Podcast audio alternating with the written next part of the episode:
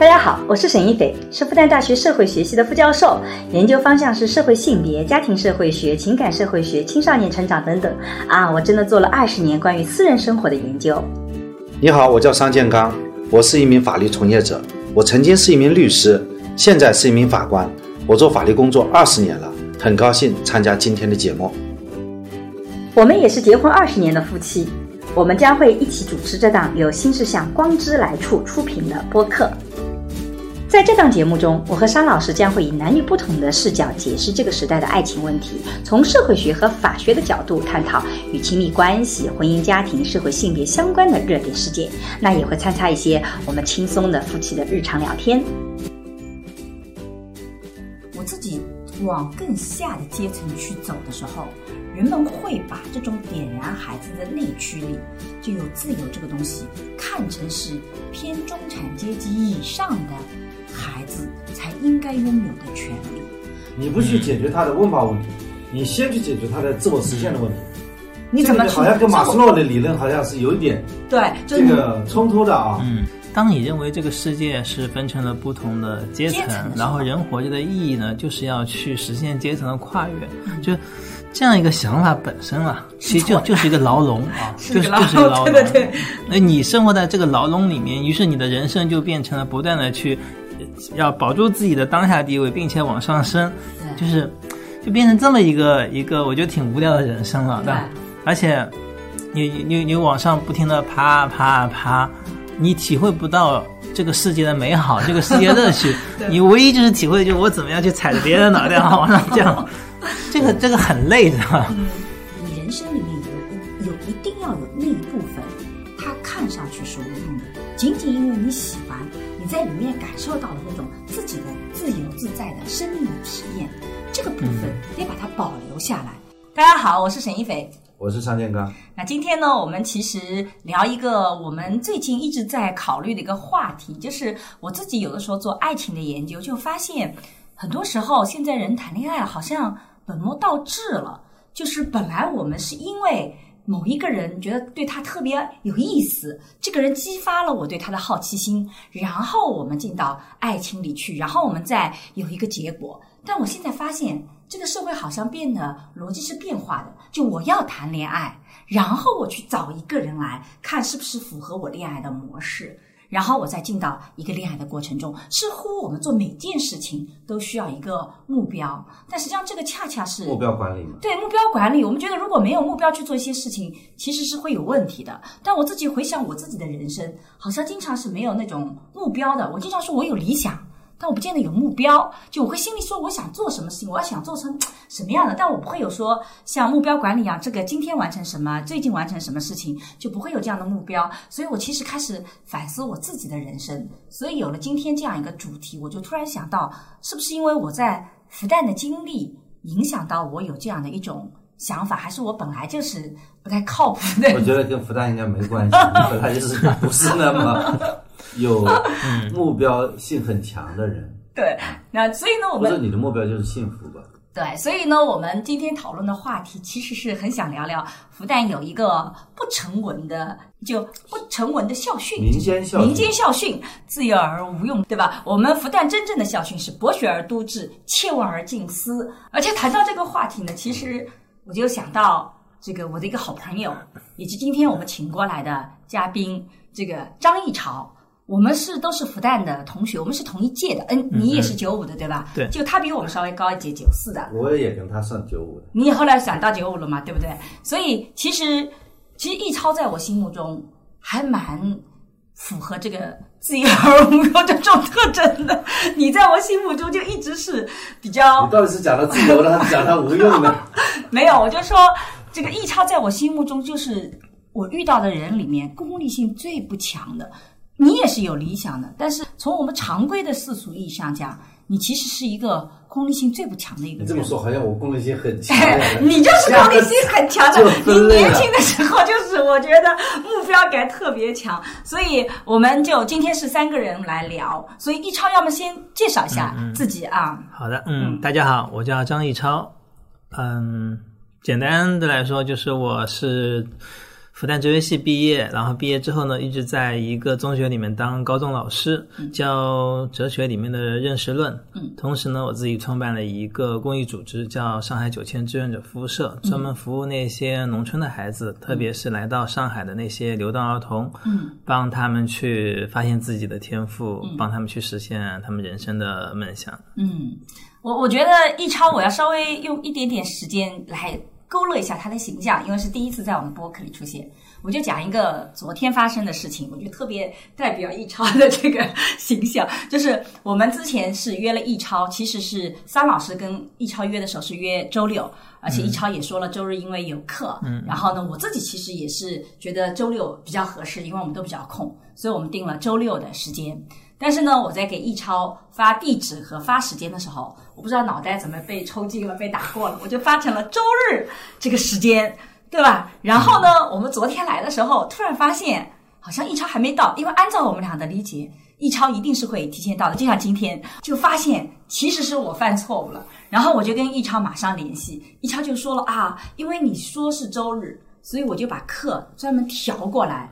调到周周日的课调到周六，以便于能腾出周日的时间。其实这就是一超我对你一直来的一个印象，就是你是一个特别会为别人考虑的，你是一个特别能够去体贴别人的，会很愿意为了别人去做很多牺牲的。就你甚至会去想象对方可能遇到不那么。这个愿意去说明的事情，你会马上去调整。我觉得这就是我一直对你的一个印象，好像一直是你的为人是这样的。今天呢，他说我们出门的时候，他说张一超有没有到？我说张一超肯定到了。他说张一超到了，他应该给我发一个微信。我说张一超是不会给你发微信。但实际上一张给我发，后来不发微信，因为我们迟到了。不是他到了，他就会坐在那里 等着你们。啊是，都是你们迟到他才发的呀，提醒你。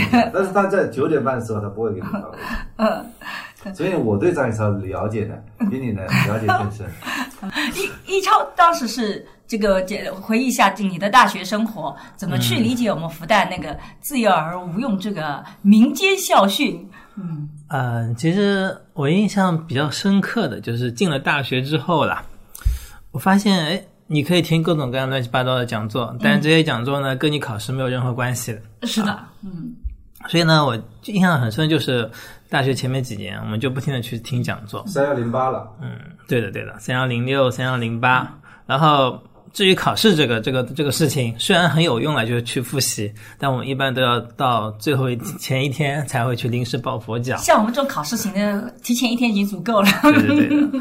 然后我记得还有一次，嗯，就说。嗯，那些高中刚升上来的学生嘛，嗯，他们一般都很在乎，就大一的时候，他们还是挺在乎成绩的，嗯。那有一次，当时我在复旦办报纸，我跟一个高一啊大一的大一的学生约稿，嗯，然后我当时约稿的时候呢，正好是期末考试的时候，嗯，然后他跟我说：“学长啊，这个嗯马上要考试了，好像没有时间。”嗯，然后就跟他说。你觉得考试重要呢，还是你自己就是想抒发你自己的这个情感思想重要？啊，他想了想说，嗯，我明白了，然后就很快就把一篇文章写出来了。你这样去做思想工作，做思想工作很有一套。对对对，嗯嗯，所以说我觉得啊，就是说进了大学之后，呃，特别在复旦，嗯，复旦对我的一个影响就是让我开始就是意识到，就是。呃，不要拿别人对这个事情有用无用的这样一个标准来衡量对衡量自己，就是说每个人自己有一套，哎，这个事情到底是有用还是无用？嗯，但如果你你对你觉得你自己喜欢的话，那你就去做好了。对，哎，我到复旦来以后，我也是觉得，就复旦给我最多的不是不不是专业课这些东西，而真的就是以前三幺三幺零八各种各样这个讲座，而我们那时候真的是听讲座是。非常疯狂的，对对，而且觉得那个是大学生活特别重要的。呃，很多时候不见得说这个主题有没有什么用，而是说好不好玩。包括选课也是这样的。我印象特别深刻，我以前选课是学化学与人类，也是我们复旦当年很火的一门课。刘旦，刘旦初老师。刘旦初然后他一开课，我们一起去。对，我们一起上课的。他一上课，他就前面放了一个白布。然后呢，然后呢，一上课就夸夸夸拿了个什么喷水一喷。清水一喷，然后“化学与人类”这个字就显现出来了。那个时候上课觉得好神奇哦。现在想想看，其实就是一个他这样告诉你这个化学反应嘛，就那种。可是你就觉得哇，这个课就设计的特别的有意思，就好像这个就你不知道它有什么用，反正就觉得很炫酷。刘占图老师的化学人类，我不知道你听了吗？我们俩去听的，就特别有趣。他讲的生活当中很很很多的实用的一些情况。它有化学原理跟你讲，对，关键是那个时候是是用黑板笔的粉笔的，粉笔不是有灰嘛，嗯，就是他这个刘老师的他的擦粉擦的黑板是有特色的，他先喷上水，再用再用抹布一擦，所以它没有灰的。所以同学们愿意坐在前排。哦，对，那个时候还有粉笔灰的问题啊。你那个时候听什么样的这个？我一般都是听哲学、文学类的讲座听得多。哎，你是比较文艺青年的啊。对的，文学听我们一块去听梁永安老师的课。对，梁永安老师现在也在 B 站上那个。但是我其实梁永安老师是后来我认识他以后，我没有上过梁永安老师的课程。没上，我上过梁永安老师。没有没有没有。你查梁永安我我那时候上的是那个古代文学赏，就是那个。呃呃，宋唐宋诗词的赏析，文学赏析哦，那门课也是我听讲李清照讲那个哦，那个都是我最爱的那门课，我觉得特别特别的有意思。我现在能够就是人生是很有意思的，你上了那么多课程，然后留在你脑海里的那些东西，常常它不是那种特别有用的知识，嗯，就像谈到那个化学与人类，就是那个场景。然后我就特别印象深刻，上文学赏识的时候，说到李清照那一段，就那种感受，哇，就坐在下面被那个老师讲那个李清照，就一下就征服掉了。你就你就你就能想象那个老师的样子。其实你不再记得你专业里面那些最重要的学到的东西，留在脑海里的常常是这些东西。它其实是你几乎都想不出来，它对你的人生。会有什么样的用？就是那些知识已经消化了，所以你记不住；那些场景你还没消化，所以留在那里。我觉得不是消化，消不消化？情感的记忆，对那一段体验经历给你带来的那种那种情感的那个印记，在你的脑海里面，然后某个时间节点就会可能突然就被触发出来。嗯，这种东西可能要比就是那个知识知识要更重要，因为知识这东西呢。一张 U 盘可以拥有的知识比我们每个人都要多得多。对，但是人更宝贵的东西其实就是他的经历、他的情感、他的感受这些东西了。哎，你在复旦现在听了哪些讲座？你还记忆犹新？嗯，我记得，嗯，有一次听那个陆谷生先生的，就是是哪个讲座？就他他当时外文系有一系列那个白菜鱼国王的啊。印象深刻是《白菜与国王》这个讲座的这个名字，就这个系列讲座的名字叫《白菜与国王》嘛。然后当时去听的时候不知道什么意思，干嘛它叫《白菜与国王》？那后来呢才知道啊，是是我忘记是陆谷生先生他在有一次讲座时候讲的呢，还是怎么样？是其他的老师讲到的。原来呢这个话呢是来出自于那个欧亨利。欧亨利呢，他嗯有一篇短篇小说，那么就叫《白菜与国王》。它的开篇呢有一段话，那这段话里面呢，其实就是讲，就应该说一首叙诗了。然后这首诗呢提到了各种各样的东西啊，然后他提了很多，比如白菜啊、国王啊，这个这个蜡呃蜂蜡的漆、火漆啊，啊各种各样的东西。然后他说让我们来谈论这一切吧。嗯，那么其实它的寓意就是一切事物我们都可以去探索。都可以去认知，啊，不管是感觉好像挺挺普通的，甚至挺低贱的白菜，还是很高贵的国王，这些东西之间没有等级的差别，都是人类可以去认知的对象。嗯，所以这个就给我印象很很深刻，而且我也一直在我现在当老师嘛，一直在跟学生教学的时候去强调，就事物没有什么高低贵贱。重点是你是否对这个东西有兴趣，你是否愿意去探索它？哎，我觉得我跟易超更有共同语言，像你这样跟我们桑老师，因为大学的时候，我们拭目以待。就是我们大学的时候，我印象中间特别深刻的是，你还办了一份报纸叫《常识》，对对吧？我觉得那份报纸就是我我必看的报纸。你那时候看不看？没有，双剑刚还给我们，他是我们的特约撰稿。哦，真的吗？真的吗？我刚才说拭目以待。真的吗？真的吗？我都不知道你有这个历史。到我这么文艺吗？对啊，我没有想过啊，你那么我功利的一个为什么认识人，他？为什么认识张一超？嗯是张一超主动找我。你怎么会找他写东西呢？他法律方面啊，他很厉害啊。啊，可是他文笔不咋地呀，那时候。现在好了，现在好，了。我记得他还写过一篇是关于那个彩虹那个彩虹即将即将那个彩虹桥案，是吗？啊，忘记了。反正反正分析的那反正就是说当时商建刚嘛，他法律方面的就是很专业，所以我们就邀请他专门帮我们去写法律方面的一些分析文章。对，为什么取名常识？常识是因为那个托马斯潘恩嘛，啊，啊，美国的那个就其实也是开国元勋之一了。因为他当时就写的这么一本小册子，当时据说在美国就是阅读量嗯最高的，除了圣经就是常识了。嗯，他在常识里面其实就是在讲一些就是关于那个宪政的一些一些知识，嗯，关于就是说呃人民他的那种主权就自治这方面的一些概念。对一些概念，其实就是一些把现代宪政的那些政治理念啊、去跟当时北美殖民地那些人民去宣讲，嗯，就是让大家就是有，就是我们要自己去管理自己的这块土地，我不要英国人来管了，这样一个，然后就就掀起了那个北美革命嘛，这个当时你后来就出去以后就做了那个 九千九千，你好像我觉得你一毕业就做九千。对的，其实我在研二的时候就做九千，但我当时特别吃惊的是，就是我觉得我自己因为在呃硕士时候做的是呃研究的研究，嗯但我觉得你的研究就特别的让我觉得不靠谱。嗯，对的，我一直觉得那个，就因为我理解的公益就是帮助一些比较穷的人，或者是比较生活比较在上海是比较相对阶层低的人，尤其是外来务工者，你要快速的让他有经济的能力，你才能把他提升。可是你呢，却是带他们去唱合唱，我印象最早是搞合唱的，我这点就特别不能理解，难道就不能？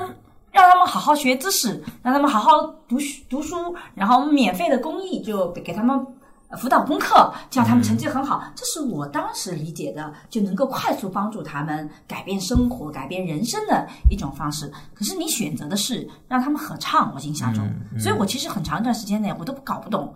你你干这个事儿有什么意义呢？一个人连饭吃不饱，你还叫他去唱歌，你说有人来吗？有人来学吗？很多啊，很多啊。所以实，因为其实就跟我办常识是一个道理，嗯就是本身就不是冲着一个就是很功利的方向去做的，嗯，本身是是其实是一个很理想化的情怀，嗯这样办常识可能是就是出于一个这种这种这种呃媒体人吧，大铁肩担道义嘛，辣手做文章就这种感觉，呃，或者甚至带有一点点启蒙的这种味道。并不是说像现在办自媒体想要多少什么流量啊的多少点击量，这个其实根本没有想过。那么当年办九千的也是的，其实办九千其实就是一开始是一群做常识的同学，大家觉得哎。呃，我们就做了一个常识的一个就是主题嘛，就是流动儿童教育的主题，嗯，然后做了一些采访调查，然后发了一期专题啊，发完之后我们觉得，哎，我们不能光这个把人家调查一下就结束了，嗯，啊，我们那些孩子都很可爱，因为当时是二零零一年嘛，嗯，我们去的时候，比如说我们拿一个照相机拍啊，那个孩子就把我们全部团团围住，嗯，一个劲的要要让我们给他拍照的，然后我们大家拿了一些信封过去，我们说你们可以给我们写写信，有的孩子一个人拿了十几个信封，我们说你拿那么多干嘛？他说我我想给你们每个人都写信，就是你觉得他们特别可爱的，所以说我们就想啊，那那就我们做点事情吧。那做什么呢？我们从一开始就没想过要给他们补课，为什么呢？因为我们觉得，就是教育应该是释放人的天性啊，帮助个体去发现这个这种探索知识的美好。你看啊九十年代一超就有这种想法，帮助个体去发现自己内在的力量、他的天赋、他的潜能。嗯所以基于这样一个目标，然后我们才去做志愿者了。所以就不搞什么什么补习之类的，我们就唱唱歌。比如说，还有就我们当时请了天文协会复旦，带他们去看星星啊，看什么这个这个金牛座啊的卯卯星团啊，这个天狼星的，就看这些东西。还有比如说，呃，摄影协会，我们请他们过来，带孩子们跑到外滩去拍外滩的夜景。反正做了一堆其实没没什么用的东西了，就对他们提高成绩没有任何帮助。但对提高审美呃，这个时候。我要讲一讲，就是我们那个时候在复旦有很多学生社团，嗯呃，对除了这个刚才讲的这个摄影协会啊，嗯，摄影协会我也参加了。演演讲与口才。哦，你还参加了演讲与口才？有的有的，演讲与口才协会也也来做过志愿者，也来做过 对对吧？但是不在很多学生社团。嗯，我那时候参加是摄影协会，我记得。嗯，摄影协会。然后出去旅游拍照，就是等于说是九千和来自于常识的一些调研项目。然后呢，其实他的很多志愿者是来自于复旦的学生社团。对的，所以最开始就是九千是这样来的。那后来为什么叫九千呢？因为后来我们。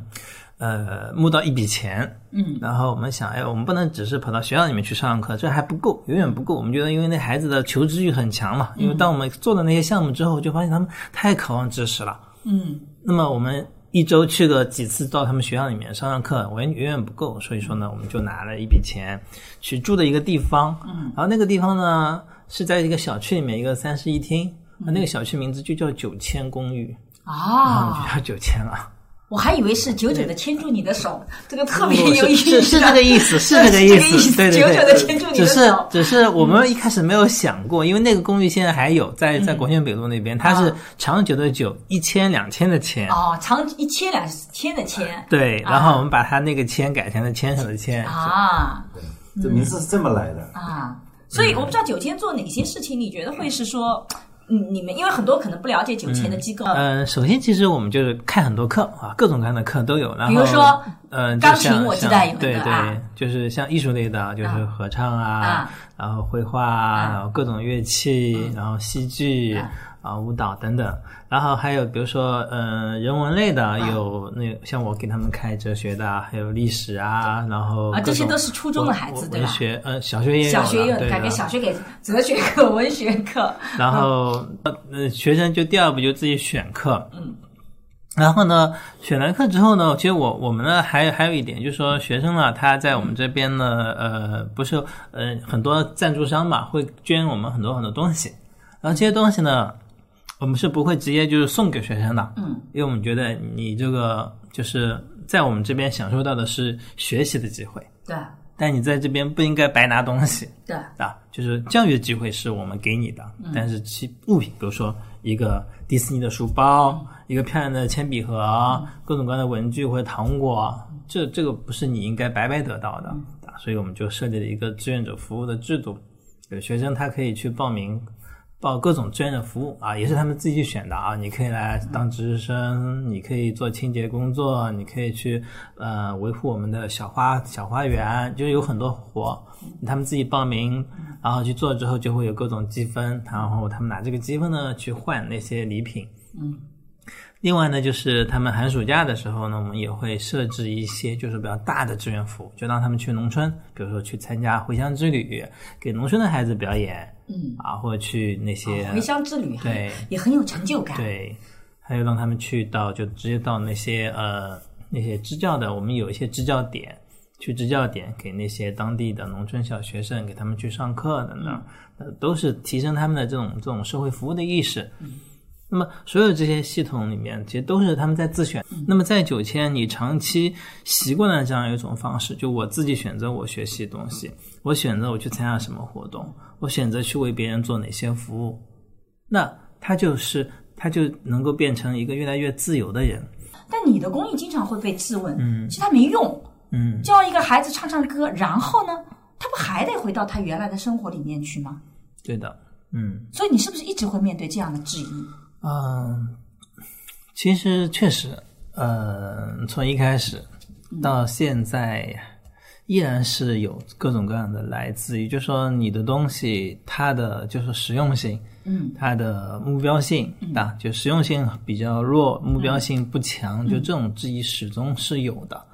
嗯，但是我呢一直是想强调一点，就是说人啦，嗯，就说就说一定得他自己先觉醒，嗯，就说自觉到自己作为一个独立的个体，有着去呃呃定义自身，嗯，呃去实实现自身价值的这样一种权利。那么你要做到这一点的话，你首先要做的一件事情，其实不是告诉他什么有用，什么没用啊，哪条路是是光明大道，哪条路是羊肠小道的，不是告诉他这些，因为告诉他这些的话，就意味着你在帮他定义这个世界，帮他定义他自身。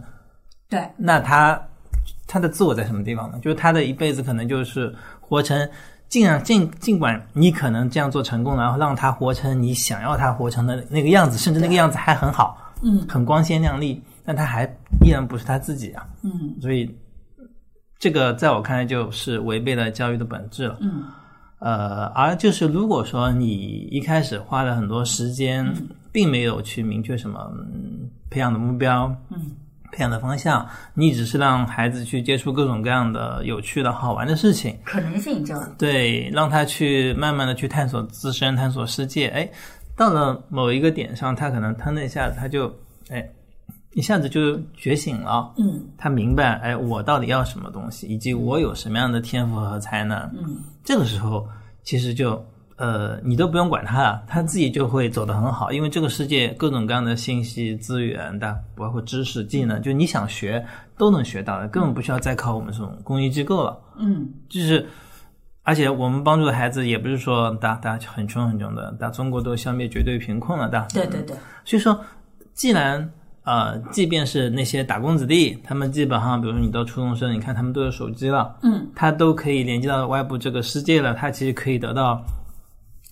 各种他想知道的知识和技能。所以重点就不在于啊、去培训他，去逼他去学各种东西了，而是让他自我觉醒，让他自己想要去学这些东西。嗯那九千其实这二十年来的成果呃就很明显。那我们二十年来，比如说我们现在培养了，就九千的学生里面有有十三个学生，他们都拿到了就全额奖学金出国去。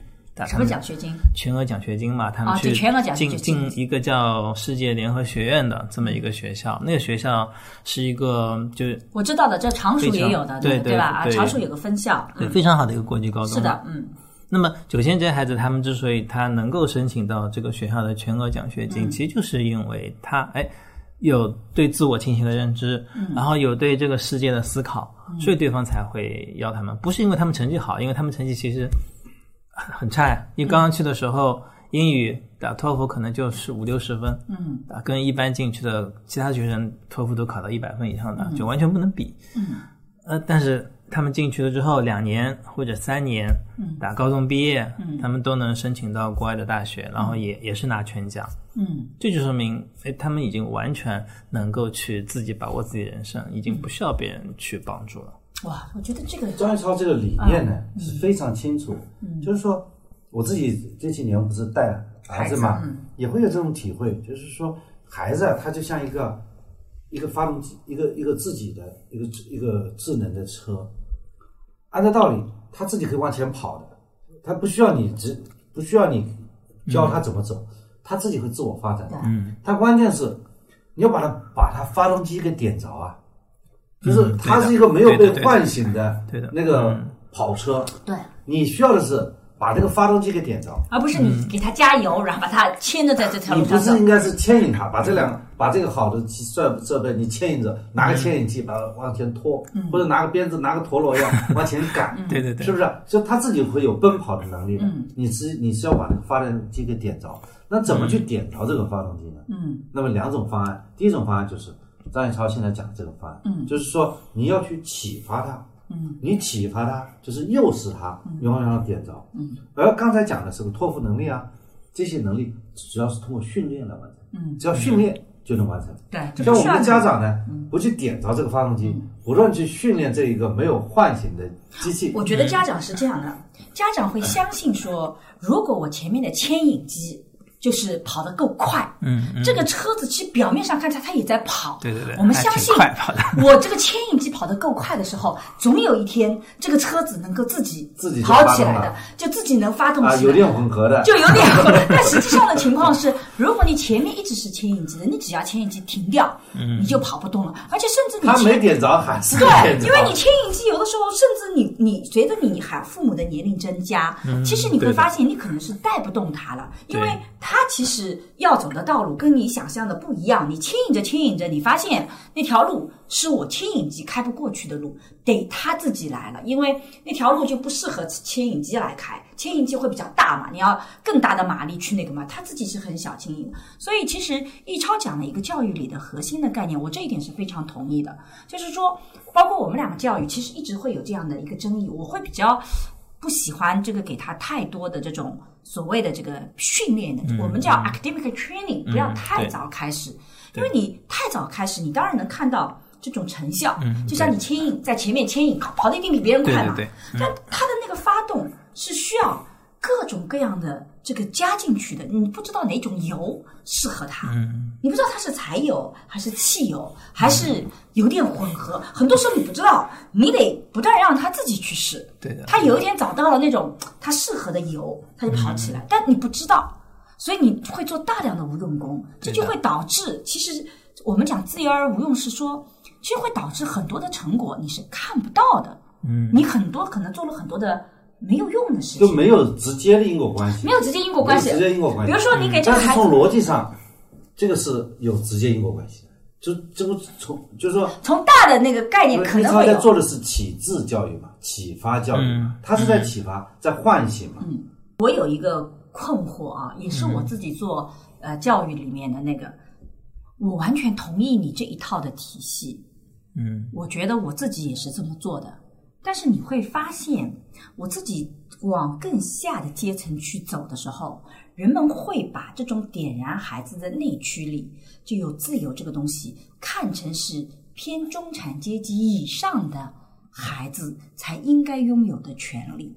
人们会觉得经济决定上层建筑，所以如果是他们相对在底层的话，他应该是首先是改变他的阶层。就他首先得努力挣钱，改变阶层。要跳龙门，其实这里面会有一个阶层的一个想象。嗯，对对。难道不应该是说，呃，到了我们中产中产阶级左右的孩子，他已经不需要有阶层跨越了，他保留他阶层，所以这个时候他才更有自由，他去发现他自己。而那些对相对底层的，难道你不应该帮助他们先去解决阶层跨越的问题？那阶层跨越的问题就是好好读书，考上一个大学，他就能改变自己的人生了。你改了这些锦上添花的东西。五个需求理论嘛，对，就说这个，你首先是帮这些解决温饱问题嘛，对，再去解决上面的自我实现的问题嘛。你不去解决他的温饱问题，你先去解决他的自我实现的问题。你怎么好像跟马斯洛的理论好像是有一点。对，这个冲突的啊，嗯嗯，其实首先是一点啊，就是说所谓的这个跳龙门啊，其实对农村孩子而言，机会是非常非常低的。嗯，就这件事情，就是说你你去给他们大量的就是训练，让他们去实现跳龙门。嗯，这个事情不是说你这么做的就一定能够实现。嗯，而且他的他的这个机会啦，是是一个就是说给定的一个值了，就是。呃，因为我做过一些调查，看过一些数据，就农村孩子他能够上大学的，他的这个比例数字就是那么一点点。也就是说，你再怎么努力，哪怕你让所有农村孩子都按照这个这个，比如说衡水中学的这种方式去训练啊，那么最后能够上大学的依然是这么点人。所以说，你这么做的话，我觉得就是说它的一个效果啦，嗯，非常的小。你无非是让那一群你训练的农村孩子有机会跳龙门，而因此还有一群你没有训练农村孩子就没机会跳龙门了啊！啊，就是你没有真正解决他们的问题。然后第二点呢，其实从这个因呃哲学角度来说了，就是说。当你认为这个世界是分成了不同的阶层，然后人活着的意义呢，就是要去实现阶层的跨越，就这样一个想法本身啊，其实就就是一个牢笼啊，就是就是一个牢笼。对对对。那你生活在这个牢笼里面，于是你的人生就变成了不断的去要保住自己的当下地位，并且往上升，就是就变成这么一个一个我觉得挺无聊的人生了，对吧？而且你你你往上不停的爬爬爬。你体会不到这个世界的美好，这个世界乐趣。你唯一就是体会，就是我怎么样去踩着别人的脑袋往上 降，这个这个很累，知道吧？那我那虽然刚才我说提到九千，有些孩子他出国去读书了，嗯，但是呃，他们并不是说，哎，就我感到骄傲的不是说他们跨越了自己的阶层啊，感我感到骄傲的只是他们充分的把自己内在的潜力给发挥出来了，嗯啊。他们本来就没没机会读大学的可能的，现在他们去读大学了，只是因为他们充分的发挥了他们的潜力。社会所看得见的成果，但是我更认为，我作为一个九前的观察者，我认为还更多的是没有被社会看见的成果。对的，所以另外还有更多的九线孩子他没有出国去，嗯。但我也觉得他们就挺成功的。怎么说呢？就是他们呃找到了自己喜欢的，嗯。比如说可能是写作，嗯。可能是烹饪，嗯。可能是修车子，嗯。就是他们都找到自己喜欢的那一个点那个东西，然后呢其实，在中产阶级整个的家庭教育里，其实现在都是缺乏的。对，然后呢，这些孩子 就是就是挺自得其乐的，在从事他们的现在的工作也好，爱好也好，嗯。并且就是他们在不断的学习，嗯。他们并并没有把自己人生目标设定为要去超越自己的阶层，而只是把自己人生目标设定为就不断的超越自身，不断的去探索这个世界，寻找这个世界的美好和快乐。然后你去看九千的那些出国去的学生，那他们经常会回来，回来他家。一群小伙伴，但有的人是刚刚这个这个厨房工作完，大喷做好糕点，然后跑过来；有的人刚刚修完车跑过来，有的人是刚刚在美国读完大这个这个本科跑过来，就他们聚在一起聊天，聊各种社会问题，聊各种国际关系，当然也会聊哪道菜怎么做更好吃。你就觉得这个状态才是比较好的，就不同阶层的人看似啊、其实被分到不同阶层他们完全可以国王，吧？对对的，啊，但是我自己因为一直是非常同意呃易潮的想法，我一直在做家庭教育的时候，一直在跟家长讲说，其实那个就比如说考上什么样的大学，那个是个结果，它不应该成为目标。就是包括我们父母到底应该做什么事情，我觉得不是一定要他去走我们想的这种最理想的康康庄大道，而是让他自己真的找到生活的乐趣。嗯但我经常会被批评，就是说他们会说沈老师，那是因为你们家情况不一样，你们已经跳出龙门了，所以你们的孩子才有这个自由，我们的孩子还没到那个。我我经常会遇到，批评刘瑜的一样。对对对，我就经常会被这么批评，你知道吗？这就是马斯洛对人的影响。马斯洛他把人的需求分成这五类，人家首先盯住的是最基层的那个。但我自己是觉得，在今天这个时代，为什么我觉得易超，我我们今天特别想找他过来聊，就是因为其实你说那个底层的一些东西啊，其实国社会发展到一定的程度，其实这些东西都已经基本的满足了。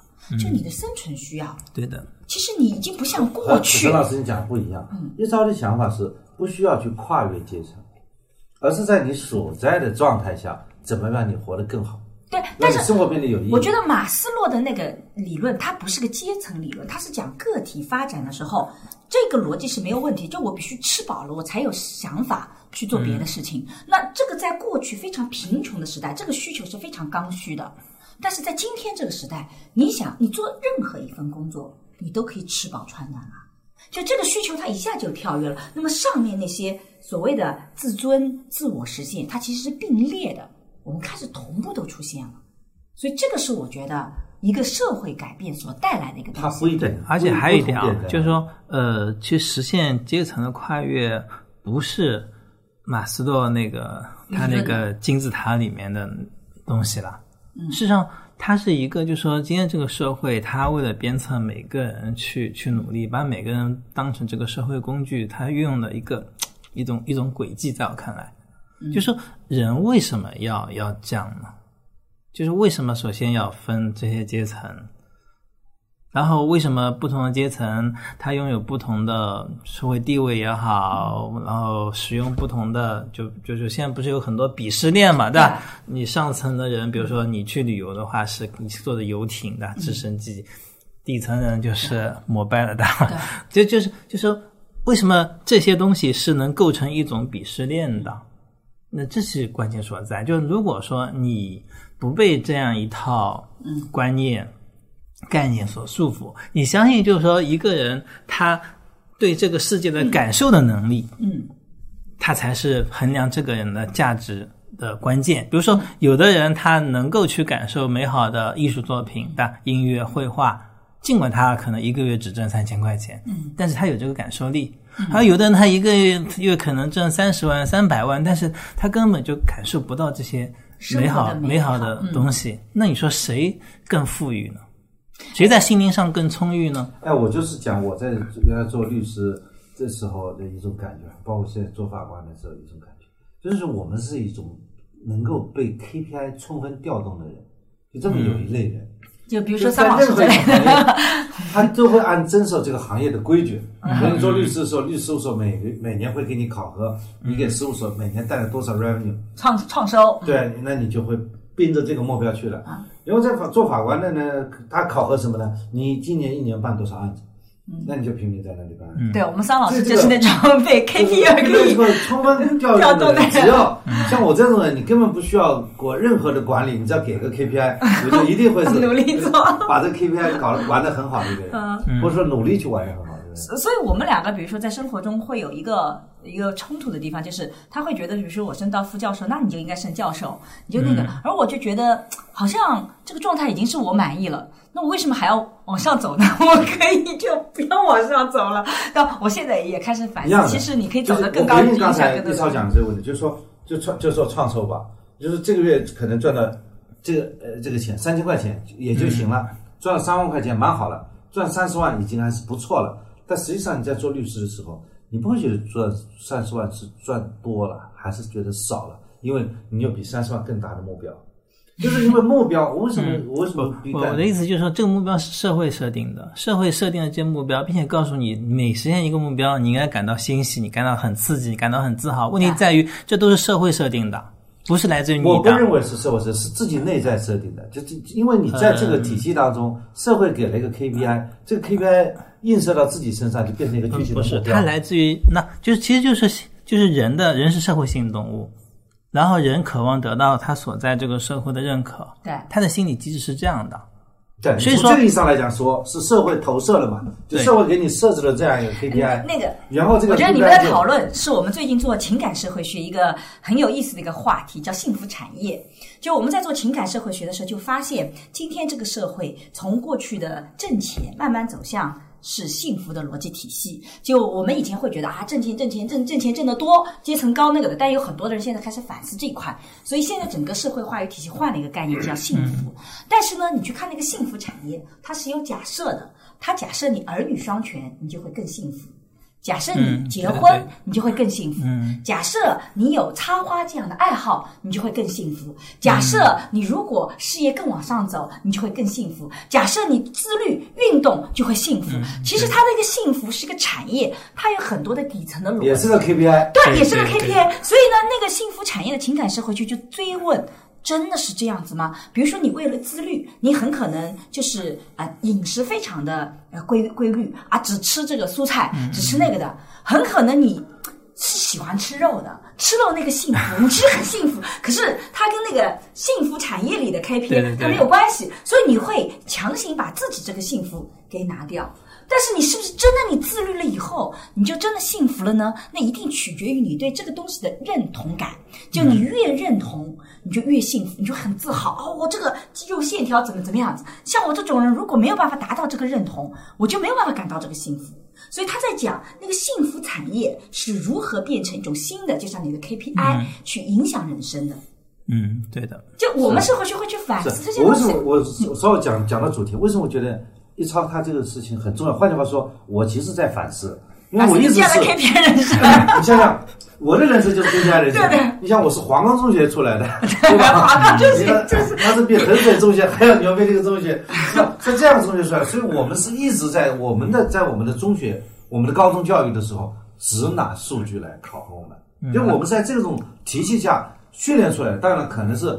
成功的训练出来的一个跨越阶层，从农村来到城市，对就像刚才易超也说，有很少的人能够跨越阶层，我是那个有幸的跨越阶层那个幸运儿。嗯那这样子，我是在反思。的确，你在做律所工作，或者包括现在工作的时候，你在工作过程当中，你会好像劲头很足，嗯，劲头很足，是但实际上就是说幸福感不强，你知道吗？你就是有这种感觉。我我桑老师有一个，以前我跟他在。就不叫以前啊，现在还在一起啊。就那个，我在跟他早期的时候，他会让我一个觉得特别，让我觉得不太能接受的东西，就是他的幸福很快就会流逝。比如说，他会拿到一个很高的荣誉，对吧？我就觉得哇，这个荣誉太牛逼了！你说那么多做律师的，不是所有人都能拿到那个荣誉的，哇，那太高兴了。然后他拿到那个荣誉，夸啦，他一去比较。发现原来在青年的杰出律师里面，我竟然不是最年轻的那一个。他一下就不快乐了。嗯，我都惊呆了，还能这么提，这有什么关系啊？难道你不应该快乐很久吗？就你这么快乐教育，为什么很重要？不是说反，我现在倒过来用我自己的例子，认为你们俩现在所从事的这些教育的理念是非常实用的，而不是就是说我在黄冈中学考试考到班上第二名，年级前十名，我哭了。嗯，我觉得这个太失败了。嗯，因为我原来一直是 班级第一、年级第一的，我居然从初中到高中以后碰到这么强有力的竞争对手，那觉得自己不是很成功。嗯，虽然我总分第一，总分没有第一，总分第二，但我居然没有做到每个单科第一。对，这不是不是这个凡尔赛啊，啊。是真实的，觉得自己很挫败。然后他如果然后你在做律师的时候，你只是说我这个单子签下来了，嗯，我这个快乐只一瞬间，因为我不知道我的下一个客户在哪里，明白，嗯。就是这种焦虑是一直存在的，就不知道自己什么时候要停一停。对，嗯，那很可能就是因为我们在小的时候，在就缺少像张一超老师，没有这样的一接受种教育，自由而无用的教育对吧？你的自由而无用影响太少，我就是不但对我的帮助是很大的。不大，没有给给你这种这种教育，其实不，我觉得复旦对他影响还是复旦。对我是大的，为什么？在复旦，他的教育方式和我高中之前哦教育方式是完全不同的。对的，我觉得所以他我也去听放松很多讲座。，嗯，三幺零六、三幺零八，嗯其实我的梦想就是在三幺零八做一次讲座，嗯，到现在还没有机会去实现。要就是说一个人，如果你有机会在复旦大学三幺零八教室做一次讲座，说明你是进入名人堂了，哇塞，你这个 KPI 又来了。这也是 KPI。上一次我觉得你太在太在意就是社会的那个些评价尺度了，对，可能还是不知不觉有这种影响。像沈老师他在三幺零六做过一次讲座，讲那个爱情的嘛。对，那很多学生趴在窗户上看，嗯，听那个讲座，现在 B 站上还有，对对对一一百多万的播放，嗯，就是那个就是在三幺零六做的一次讲座。他。就觉得这个就很成功。在我看来，这不就是平常一场讲座吗？我讲的很高兴而已。讲座本身让我很高兴，我觉得嗯，这件事情就很有意思。，有人跟你愿意来就听你分享这件事情很高兴，是的，而不是在三幺零八，这个其实不是那么重要的，但我还继续学习。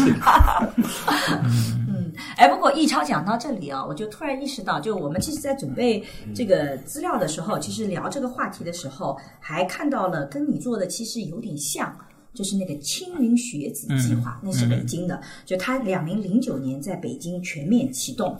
他当时是这个项目是从全市六十万的打工子弟中挑选出最聪明的一批孩子，嗯，所谓的操场儿童、少年天才，然后在地毯式的搜索中，从八九百位应试中招收了二十四个学生。那当时他们选拔的标准就是一个是智商超常，一个就是家庭贫困。所以呢，这个项目试图给他们提供稳定的因材施教的教教育，让他们不浪费天分啊，不从体制教育中滑落。那这样子他们就能摆脱父辈的命运。其实就是这样的一个项目，它从一开始的立场就是要跨越龙门，其实就是要超越阶层。跨越阶层，对他的初心和一超的初心是不一对样的。他的目标就是要冲破社会阶层固化的壁垒，为国家杰出的建设，为国家培养杰出的建设者和优秀人才。但实际上是因为我们的这个这个户籍制度，就是高中的时候，你如果户籍不在北京，你是没办法学习的。所以他最后其实是呃十十年里面，孩子像漏斗一样一点点被删掉，只有少部分人是幸存的。然后最后也是需要读国际这个私立高中的时候，奖学金虽然有提供了，但是你还要生活费提供，很多人还是放弃的。所以这个项目从某种从世俗的意义上来看，其实是不太成功的。然后他们得出来的结论是，教育是件吃力不讨好的事情，花钱花时间，但并不见得能够有一个让人很满意的结果。但现在回过头来，其实我们本来是很想聊聊这个话题，但我觉得其实我们在刚刚聊的时候已经把答案聊好了，对答案聊好了。我我自己是那你总结一下吧，它的错误之处在哪里？我觉得就是那个目标设定，其实还在原来的框架里面，嗯，还在原来的想要去跨越那个阶层这样的一个目标。而公益本身的性质，它其实是一个普惠的性质。我一直觉得公益是普惠的，就是它真正要改变的是大多数人更能更好的生活，而不是帮助少数的精英。帮助少数的精英不需要用这种项目去做的。嗯，他就是要拿钱去砸那些资源。如果我们要培养一个，比如说优秀的这个钢琴家，找出最有天赋的，就是拿钱去砸嘛。对不对？这个也砸不出来啊，也不就真正真正优秀的钢琴家拿钱是砸不出来的呀。对的，而且我也觉得，有的时候你说去挑选标准，其实怎么挑选说所谓的智商超常，智商无非就是一个人在数理化方面，因为我们看过数理智商的逻辑数理逻辑嘛，数理逻辑强的人，但不见得是一个。能够处理自己处理得更好的，内驱力更强的，更愿意发挥潜力的，这个东西你测不出来。所以从开始到最后，我就觉得很可能去了解到这个，去讨论这个话题的时候，其实都有这个困境在里面。嗯易超是怎么看这个青运计划的？嗯，其实我觉得啊，这个项目本身，嗯，就因为我看了一些他的报道，其实他在实施的过程中还是挺不错的，就是他给了这些孩子一种自信，给了他们一个非常开阔的视野，嗯，呃，等等，就是，然后，然后那些孩子因为。后来因为记者采访嘛，采访过程中，然后有些孩子其实他没有通过这个项目，比如说出去啊，或者说考上大学啊，但他们就觉得这个项目让他们就成为一个就是比较，呃，能够能够面对各种困难挑战的人。嗯然后就是他的缺点，可能就像你说的，一开始还是有一个目标，而且一开始也跟这些学生说，你们是被选出来的比较优秀的人。虽然呢，有可能啊，就这么说会有一个好处，好处就在于让这些孩子觉得，哎、我很厉害，对吧很厉？害的。嗯但是也有个坏处，就是说，当你给了一个人这样一种预期，就是你是比别人优秀的，你应该比别人出色的时候，其实也在给了他一种压力。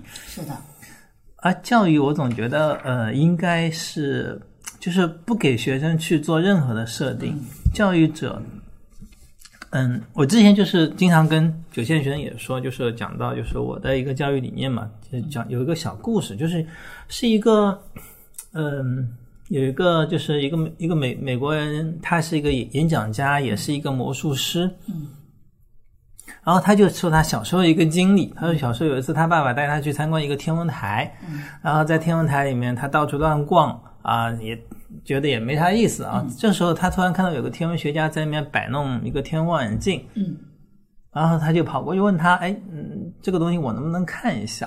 哦，然后其实那个天文学家看上去就是很忙，他完全可以不搭理这个孩子，但当时这个天文学家就停下自己手头的工作，就帮他去调那个天文对的，然后让他去看那个土星。然后这个后来他回忆这件事情的时候，他就说那一刻啊，他突然意识到这个这个宇宙的美丽了。当他看到那个土星的那个在天文望远镜里里面那个土星的样子的时候，然后他就觉得他要好好学习那一刻，就是他他想要去探索这个世界啊。他所说的好好学习，不是想要去拿高分之类的，就是他就是想要探索这个世界。他觉得这个世界真的很美，很神秘。也就导致他后来就一直非常好的去去读书，然后最后他也走向了自己喜欢的道路的，他成为一个魔术师。虽然感觉魔术跟科学有点不太一样啊，就是讲段子嘛。我这样我觉得是啊，魔术也但是很，但是他很强调，就是那那一刻，就是其实那一刻，因为本来小孩子不是很喜欢读书嘛。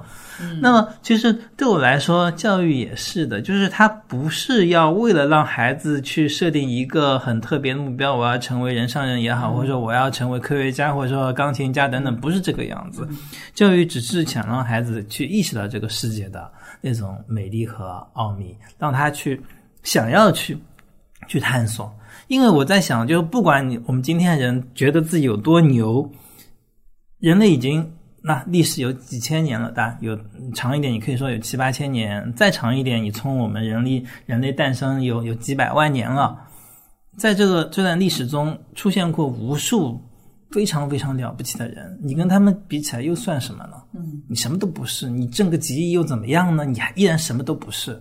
嗯对啊，就是用杜甫那句话叫“尔朝生与名俱灭，不废江河万古流”。嗯，说你去跟那些了不起的人去比一比，那么你在这个城市间的那些公民根本不值一提。嗯但是你至少你可以追寻着那些了不起人的脚步，去探寻、去观看他们曾经看过的东西，他们曾经看过的星空，他们曾经去啊，就是看过那些那些人生的悲欢离合，他们曾经去研究的那些各种各样的发现，就他们为之去投注、去经营一生的那些事业，以及是他们这些人，那不管是科学家还是政治家，是伦理学家还是哲学家，是他们开拓了人类的文明、文人类的历史。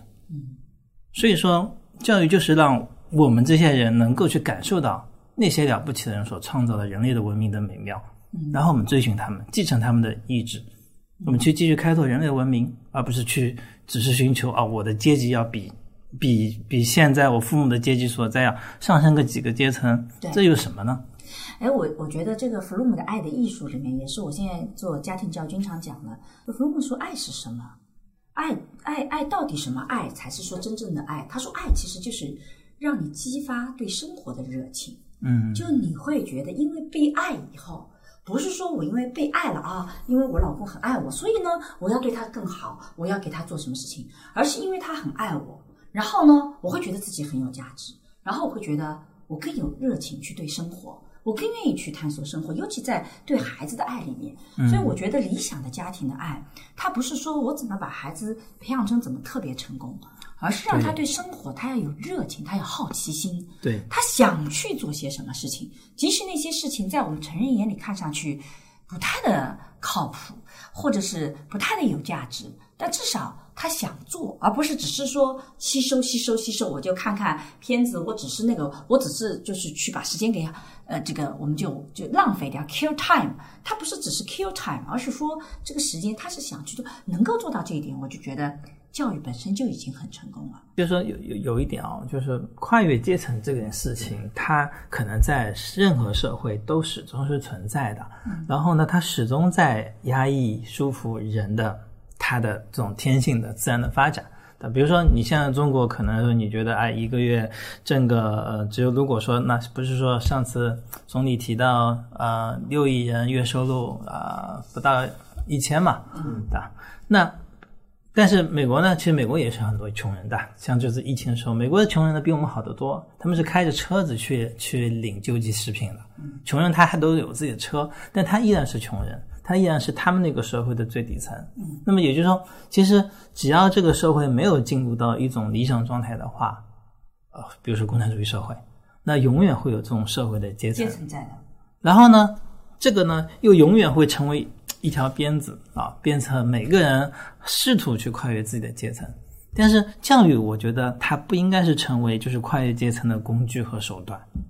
因为如果说教育都成为跨越阶层的工具和手段的话，那等于就是说教育它放弃了去让这个社会向着一种更加开放的、更加自由的、更加文明的方向去前进的可能性了。因为如果你相信人类有可能进入到一个没有对对没有这种这种阶层的，就就是就是说不是说每个人就是要去抢着要往往。爬在别人头上的就资源极其丰富。对对，就是你如果相信存在那样一个理想社会，每个人都可以去自由的去探索世界，然后每个人也有他相应的回报。那在这样一个前提下，教育我觉得应该是往那个方向去追求的。所以说，教育应该给每个人一种这样一种最最基本的一个底色，就是对于这个世界的热爱，对于啊未知世界的这样一种渴望，以及对于去让人。那每个人都能更加有尊严的、更加自由的生活的这样一种追求，就是得有这样一个东西。也就是说，你这个阶层的分化，它其实个在所有社会到今天为止，所有社会几乎所有，除了少数原始部落那个，其实是一个结果。那么这个结果，其实我们目前是不太有力量能去抗衡它的。但这个在你的职业行业里面，你挣钱这个体系，你的成就体系里面，它都会有这个分野。只是教育在里面，它扮演的角色不应该是去加剧。对对，教育应该是一个战略性的意义，它是一个更美好的一个。点，那你现实性的这些利益啊，每个人希望这个能够更好，比邻居都过得更好，些现实性的东西它已经存在了，这个社会已经存在，教育要去跨越那些东西。而且我我自己是觉得，其实那个百分之就假设是百分之三十和百分之七十，其实它背后最大的一个问题是，你看易超做的是这个音乐艺术等等等等，那是不是音乐艺术的教育它就不功利呢？它不是的。就是我们现在也有小小镇做题家，然后也有那种大家很努力的去弹钢琴、去学那个的。我们现在家长会觉得自己，你看我只要不逼着孩子学习，我让他去弹钢琴，好像我就不功利。其实不是的，你会发现，父母一旦让孩子弹钢琴，就一定会让他去考级。这就是另外一个很功利的目标。也就是说，如果你背后那个理念你没有站得很位置很到位，你没有觉得说我教育是去激发孩子对生活的热情、对世界的探索、对整个宇宙的好奇心的话，你不管用什么方式，你用钢琴也好，绘画也好，最后都会变成一个鞭策的工具。对的，你弹钢琴你就得去考级，你绘画你就得要去拿奖，然后你你做任何事情都得为你这个成功道路上起什么。作用，他得要去起作用，否则的话，这件事情我们父母就会觉得它没有意义。所以，我们为什么今天谈自由而无用？为什么在教育里面有的时候无用？因为我们现在的所谓的有用，就等于你要能挣钱，你要能成名，你要有成就体系，能够让孩子维持在这个阶层体系。我们的无用，其实不是说它没有用处，而是说他在反思那样一个的阶层体系。这种阶层体系，其实到最后，它给到人的其实不是一个解脱，就是你不管再往上走，你都会很焦虑。那些小镇做题家，你看，我们好不容易越了龙门，我们考进了九八五二幺幺的这样的一个学校，然后我们出来，是不是我们的人生就很好呢？不是，他更焦虑。他依然焦虑，他依然有各种的问题，他依然没有实现说他这个曾经的想象，说哎，我一件读了大学我就好了。然后你到了一个大城市，你重新会有无力感。和迷茫，你跟自己这个原来的父母相比较，你的确是好像更多的有这样的一个生活的空间了。可是那些内卷化的焦虑，它没有改变。那些学兴趣班的孩子，表面上好像我们城市里面的孩子比农村的孩子学更多的兴趣班，好像他们更加的接近生活里面多元性。可是你也可以看到，城市里的抑郁症要比农村的抑郁症高多了。他并没有因为这些东西去改变。这样的一个这种焦虑以及压力以及背后所呈现的一种城市的一个或者现代化发展的困境，所以这一点其实恰恰就是我们这个在反思的，而这不是一个中国的问题，这几乎是一个全球的一个问题，全世界都有这个困境。其实我们在这样的目前的一个现实状态里面，其实还会存在很久。我们这种呃阶层化的社会以此为目标，其实个体其实很难去。超越的，就我们有的时候自己可能到了一定的年龄段才能超越，但对很多年轻来讲，这是特别难超越的。因为听播客的很多朋友还是比较年轻的啦，所以我不知道播客的朋友他们也经常会有各种不同的感受来跟我们分享。所以我其实到最后的时候特别想落到最后一个点，我们对现在的年轻的人在这样一个生存状态来，一超有没有什么一些建议，怎么去平衡好这样的自由而无用和有用之间的这种关系？嗯，我经常就跟嗯九线的孩子说嘛，因为他们确实大多数孩子不能参加中考，就是读不了高中，嗯，那更不用说大学了。那我跟他们说的就是，其实嗯，你有没有这张大学文凭，嗯，虽然对你找工作是很重要的，对的，嗯，但是并不必，并不意味着就是说，嗯，你有了这张大学文凭就比其他人能够。更有学习能力，更能够去感受这个世界的丰富美好，更能够去找到一个女朋友，就就就不一定。嗯，所以说重点在于就是说你有没有很强的就是学习能力。嗯，而你来到九千，其实最关键就是去训练你的学习能力。嗯，你能够去学到、掌握到对于将来你给自己设定的目标相关的一些知识和技能。嗯。那你将来一定能够成功。但如果说你没有学习能力，然后你也缺乏自我的动力的话，那么你最后的人生其实就算你考进了大学，依然也一定是失败的，因为你永远是在被别人左右着命运，你始终是作为别人的工具去在为别人而活。那与其如此，还不如做一个啊，这个这个可能是自己更享受人生，就是没。没多少钱，但是呢，天天也能挺悠悠闲的过过自己的普很普通的所谓底层的生活，啊，然后刷刷抖音，玩玩王者，也挺 那也可以。所以你用一个特别有用的目标来解释这个自由而无用了。对的。孙老师会有什么样的一个这个建议？我觉得吧，现在可能会面临第二次的这个读书无用论。嗯，因为我们第一次读书无用论是刚刚改革开放的时候。我我我读书的时候就是读书无用了。我觉得我身边很多的那个。刚改革开放的时候，读书无用是因为我们你去读书。还不如去开拖拉机，可以赚到更多的钱。嗯，但是现在为什么读书无用论？我讲这个读书指的是学校教育，嗯，那个分数无用论。嗯，分我讲这个读书呢，我把它具象为分数无用论。嗯嗯，因为现在学习的环境比原来要发生革命性的一些变化。嗯，我们有在在互联网上有大量这个好的素材。你想学习什么东西，你可以从大学里读个博士。也可以通过自我的学习，成为一个比比博士水平更高的人。嗯，所以从这个意义上来讲，我是讲就是学历无用论，有这样一种状态。在这样一种状态，我们更需要的是，就是说我们教育者，我听下来，我教育者的本身是什么呢？更应该倡导这种自由而无用的这样一种教育的方式，就培养孩子的要进行生命教育，所谓的嗯，官方一点素质教育，就是不是以。跨帮助学生去提高能力、跨越阶层为目标的一种教育，我觉得我这是我今天来第一个收获，就是教育教育者的一个目标。作为一个受教育者或者作为个体而言，你自己应该主动去接受这样一种对幸福或者生命的教育的，要接受这些东西。如果说你自己是一个特别强的人，你也可以在学校教育当中混得很好，也可以通过互联网的方式学到很多知识。但是假设。你没有这种生命教育，没有这种幸福教育，你就成为那个打工人、工具人，最后，即便成功，也可能会被成功所反噬掉。嗯，是这是很可怕的事情。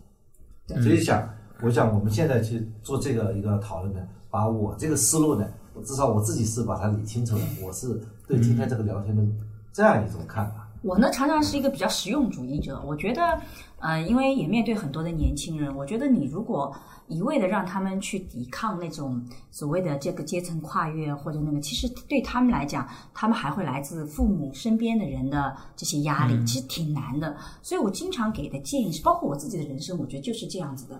我其实会努力去达成那些世俗意义上的成功。但我觉得，我觉得在复旦的这个几年的生活，包括我现在一直在复旦，我觉得他一直教给我一个所谓自由而无用，是一个非常重要，就是你人生里面有一有一定要有那一部分，它看上去是无用的，仅仅因为你喜欢，你在里面感受到了那种自己的自由自在的生命的体验。这个部分得把它保留下来。你的人生里面可能百分之七十八十都是那些有用的，但你至少要给自己留那百分之二十自由而无用的东西。甚至有的时候，你有一天会发现，可能那些无用的东西会是有用的。比如说，我小的时候很喜欢看金庸的小说，因为以前看书的时候不是都要借嘛，然后呢三天就要看完，所以其实会把你的阅读速度练得很快。然后你有一天都突然发现自己练出来那个速度啊，就像刚刚一超讲的学习力，很可能比我学的任何知识它更管用。我做了学者以后，我发现我效率很高，就是因为我看书很快，我看书可以比别人要快两到三倍。这样子的话，我的基础就不一样了。那这个这个乔布斯以前在斯坦福的那个讲座很有名的 “Stay Hungry, Stay Foolish” 里面也讲，他去学那些字体，只是因为喜欢。我不知道有没有用，然后他真的做苹果的时候，发现那个其实是很有用的一个点。所以你人生里面很多你自己喜欢的那些东西，你不知道它在哪天可能会有作用。但我也人生里面一直有一部分，很可能它永远都没有用的，只是因为我喜欢。只是因为我很享受，只是因为我觉得那个这样子做，我的世界很美好。那我也有用，我也就觉得要去保留它。所以我觉得人生的平衡很可能在现有社会里面，你根据自己的实力去保有那一部分。那当我的实力越强。我越能把我不喜欢的事情，就像我们之前也播客聊到的，就我越那些公共性的东西，我完成的越好。其实我给自己留的那些无用的时间，或者自由的想去尝试的空间，其实越大的，它越来越大。觉得那样子才是一个自己觉得非常好的一个，就是我自己的平衡方式。确实，就是那现在我觉得对很多孩子而言，特别农村孩子啊，想要去真正的去实现。